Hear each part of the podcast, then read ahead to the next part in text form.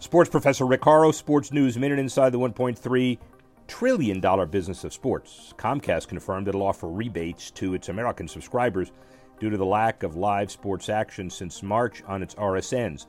They announced the live plan during its second quarter earnings call last week, stating that the money will receive back from U.S. sports leagues as a result of fewer games being played due to the COVID 19 pandemic will be used to refund customers revealing its Q2 finances for 2020.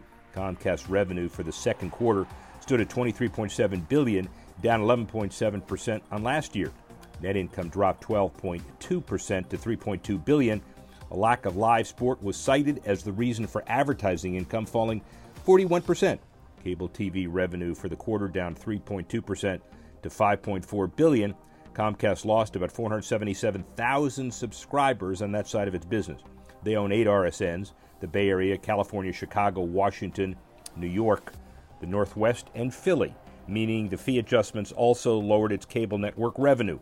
Sports Pro noted the postponement of a significant number of sporting events was the primary driver of Comcast's 6.7% decline in direct to consumer revenue and a 36% decline in content revenue. Sports professor Rick Horrow, Sports News Minute.